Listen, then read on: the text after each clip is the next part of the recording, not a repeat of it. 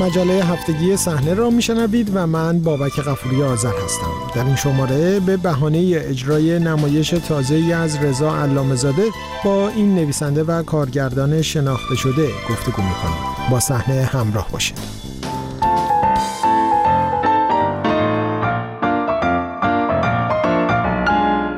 تئاتر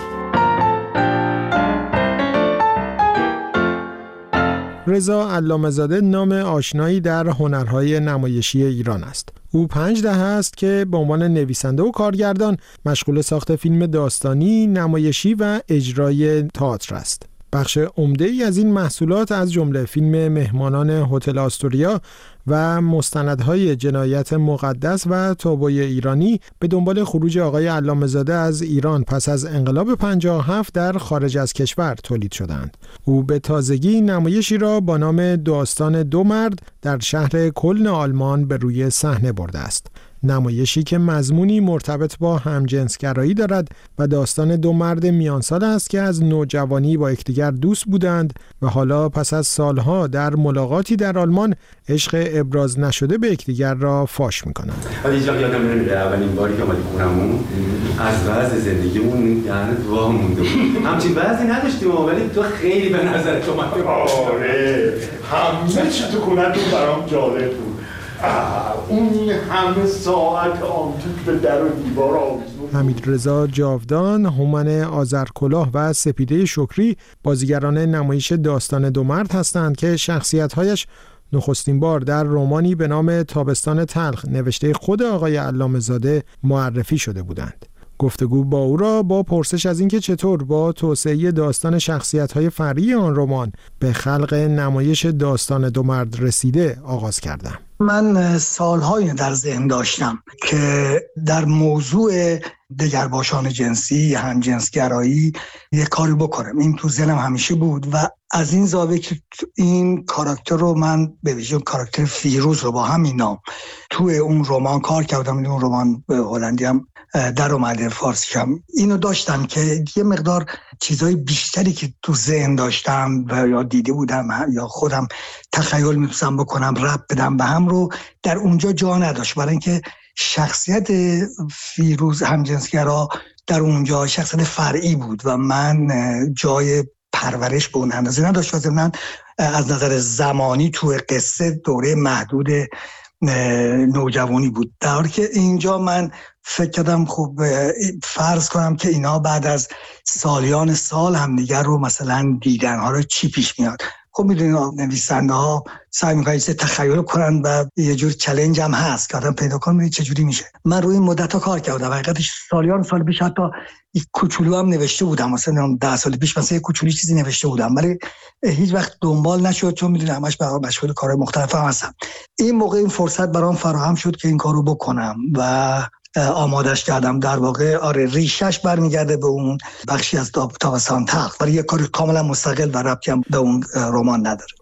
آقای علامه موضوع همجنسگرایی کم و بیش به نوعی در جنبه مختلف هنرهای نمایشی و ادبیات ایران پرداخته میشه اما همجنسگرایی در سن بالا و شخصیت هایی که سن بالاتری دارن در نوع خودش بسیار قابل توجهی که مضمون اصلی و پرداخت اصلی باشه. تو این مقطع چگونه به نظرتون رسیده که می‌تونه یک جنبه متفاوتی بده یا اصولا به این دلیل که اصلا پرداخت نشده این گونه مورد توجه شما قرار گرفت؟ خود مسئله همجنسگرایی هم هرچند اشاره این بر اونور شده ولی اینکه در مرکز یک اثر هنری باشه به ویژه در کارهای ایرانی من خودم تا ندیدم که در مرکز قضیه باشه و برخوردهای کلیشه‌ای که تو این جور کارا معمولا هست درش نباشه. قصه اینجوری بود که اینا بعد از سالیان سال هم دیگر می‌بینن. طبعا مسنن همجنسگرایی چیزی نیست که در سین مختلف فرق کنه. اینجور خلق شدن. همونطور که پایان نمایش من میگه. میگه من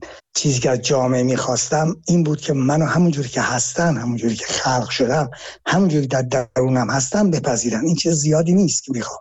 برای فرق نمی‌کنه شما در چه سنی باشید. اگر هم جنسگرا به دنیا اومده باشید در وجودتون باشه دیگه این تفاوت سنیش مهم نیست. ولی خب ببینید تو این زندگی اینا تو دوره نوجوانی خب با هم این رابطه دارن. ولی طی این سالات خیلی سا پیش میاد. برای کاراکترهای دیگه ای تو قصه هستن. و ماجرای اونا تو هم گره می‌خوره. ماجرای خواهر هادی همسر خواهر اون فیروز همسر هادی دختر اون یکی دیگه این اینا همه تو هم گره می‌خوره هر کدوم بخشای از قصه رو باز می‌کنن. این هستش که این طول زمان که فاصله میندازه توش خیلی حوادث دیگه رخ میده که ما اون حوادث رو هم دنبال می‌کنیم در چارچوب این زندگی این دو آدم. و تو این موضوع در واقع یک جور تجربه تابو شکنانه هم مد نظرتون بود؟ بی تردید. انگیزه اساسی بود. حالا تابو شکنی اسمش هست.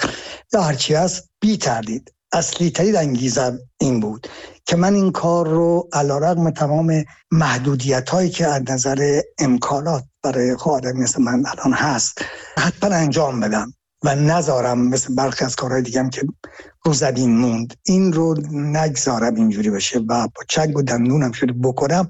از همینجا می اومد که می‌دونستم این موضوعی است که به راحتی هر کس سر وقتش نمیره. جدا از اینکه خب خیلی آسا ممکنه اصلا چیزی ندیده باشن نشیده باشن مطالعه نکرده باشن حس خاصی نسبتش نداشته باشن که خب طبیعتا واردش نمیشن.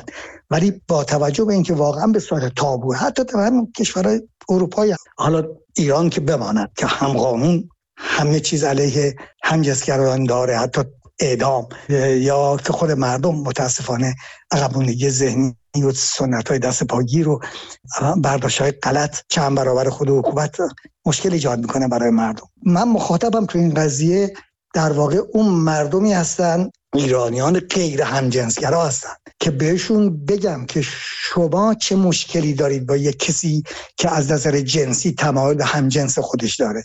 این چه مسئله ایه برای شما؟ برای حکومت می‌فهمم ما برای حکومت مذهبی عقب مونده برای طالبان می‌فهمم. یه وحشی عقب مونده چجوری برخورد می‌کنن با هر کسی که یک ذره شبیه خودشون نیست. چه سیاسی چه جنسی چه هر چیز دیگه ای ولی برای یه مردم عادی چرا اینه؟ من این سوال بود این عین این سوال رو در ساختن تابوی ایرانی در ذهنم داشتم. من اون فیلم رو برای ایرانیان غیر ساختم. یعنی ایرانی که بهایی نیست. به اون بگم تو چه چه مسئله داری؟ حکومت من می‌فهمم. ده ها دلیل وجود داره که یه حکومت اسلامی مثل این حکومت با بهایی دشمنی کنه بانگیری کنه اتهام بزنه بکشه هر کار دیگه بکنه. ولی تو چی؟ تو که همسایت باهایی تو چرا این مسئله رو داری؟ چه معیاری داشتی در انتخاب بازیگران کار؟ من معیار اصلا بیشتر از همه این بود که بازیگرانی باشن که هم از نظر فیزیک به این نقشا بخورن هم از نظر قدرت بازیگری. که خوشبختانه واقعا این شانس داشتم که با این بچه که همکار کنم من با هومن آذرکالا که قبلا کار کرده بودم در نمایش مصدق هومن بازی کرده بود. بنابراین خیلی از نزدیک باش کار کردم. با حمید رضا جاودان که به نظر من واقعا یه بازیگر استثنائیه این هم آشنا بودم ولی هیچ وقت شانس همکاری باش نداشتم. در واقع نقش همجنسگرا رو حمیدرضا بازی کرد و می‌تونم بگم واقعا فوق العاده بود کارش. بی‌نظیر بود کارش. من بعد از نمایش هر کس که منو دید در مورد بازی های هر سه اینا سپیده شکرم نقش سه تا زن رو بازی می‌کرد. که آگاهانه من یه نفر برای سه نقش گذاشتم که تو قصه ببینید متوجه میشید.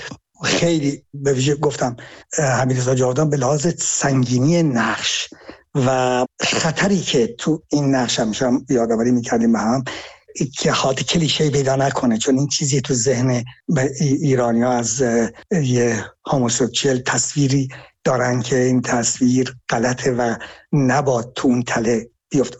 به نظر من با قدرت تمام بازی کرد و بسیار زیبا کار کرد. از بازیگری من واقعا شانس داشتم. هر سه به شکل کامل اون حسی رو که پشت این قصه من بود و تونستم رو صحنه در بیارم. و چقدر آقای علامه زاده امیدوار هستین که بتونید این نمایشتون باستاب بیشتری داشته باشه. احیانا فکر کردین که به صورت مثلا تصویربرداری ویدیویی امکانش باشه که در داخل ایران هم بتونن ببینن. این رو با سه دوربین فیلم برداری کردیم که بعد من سر فرصت ادیتش خواهم کرد. همونطور که میگیم برای ایران چون خیلی مهمه برای من داخل ایران ببینن. صد درصد برای اونا حتما هست. از همراهی دیگرتان با مجله هفتگی صحنه سپاس گذارم تا هفته آینده شب و روز خوش.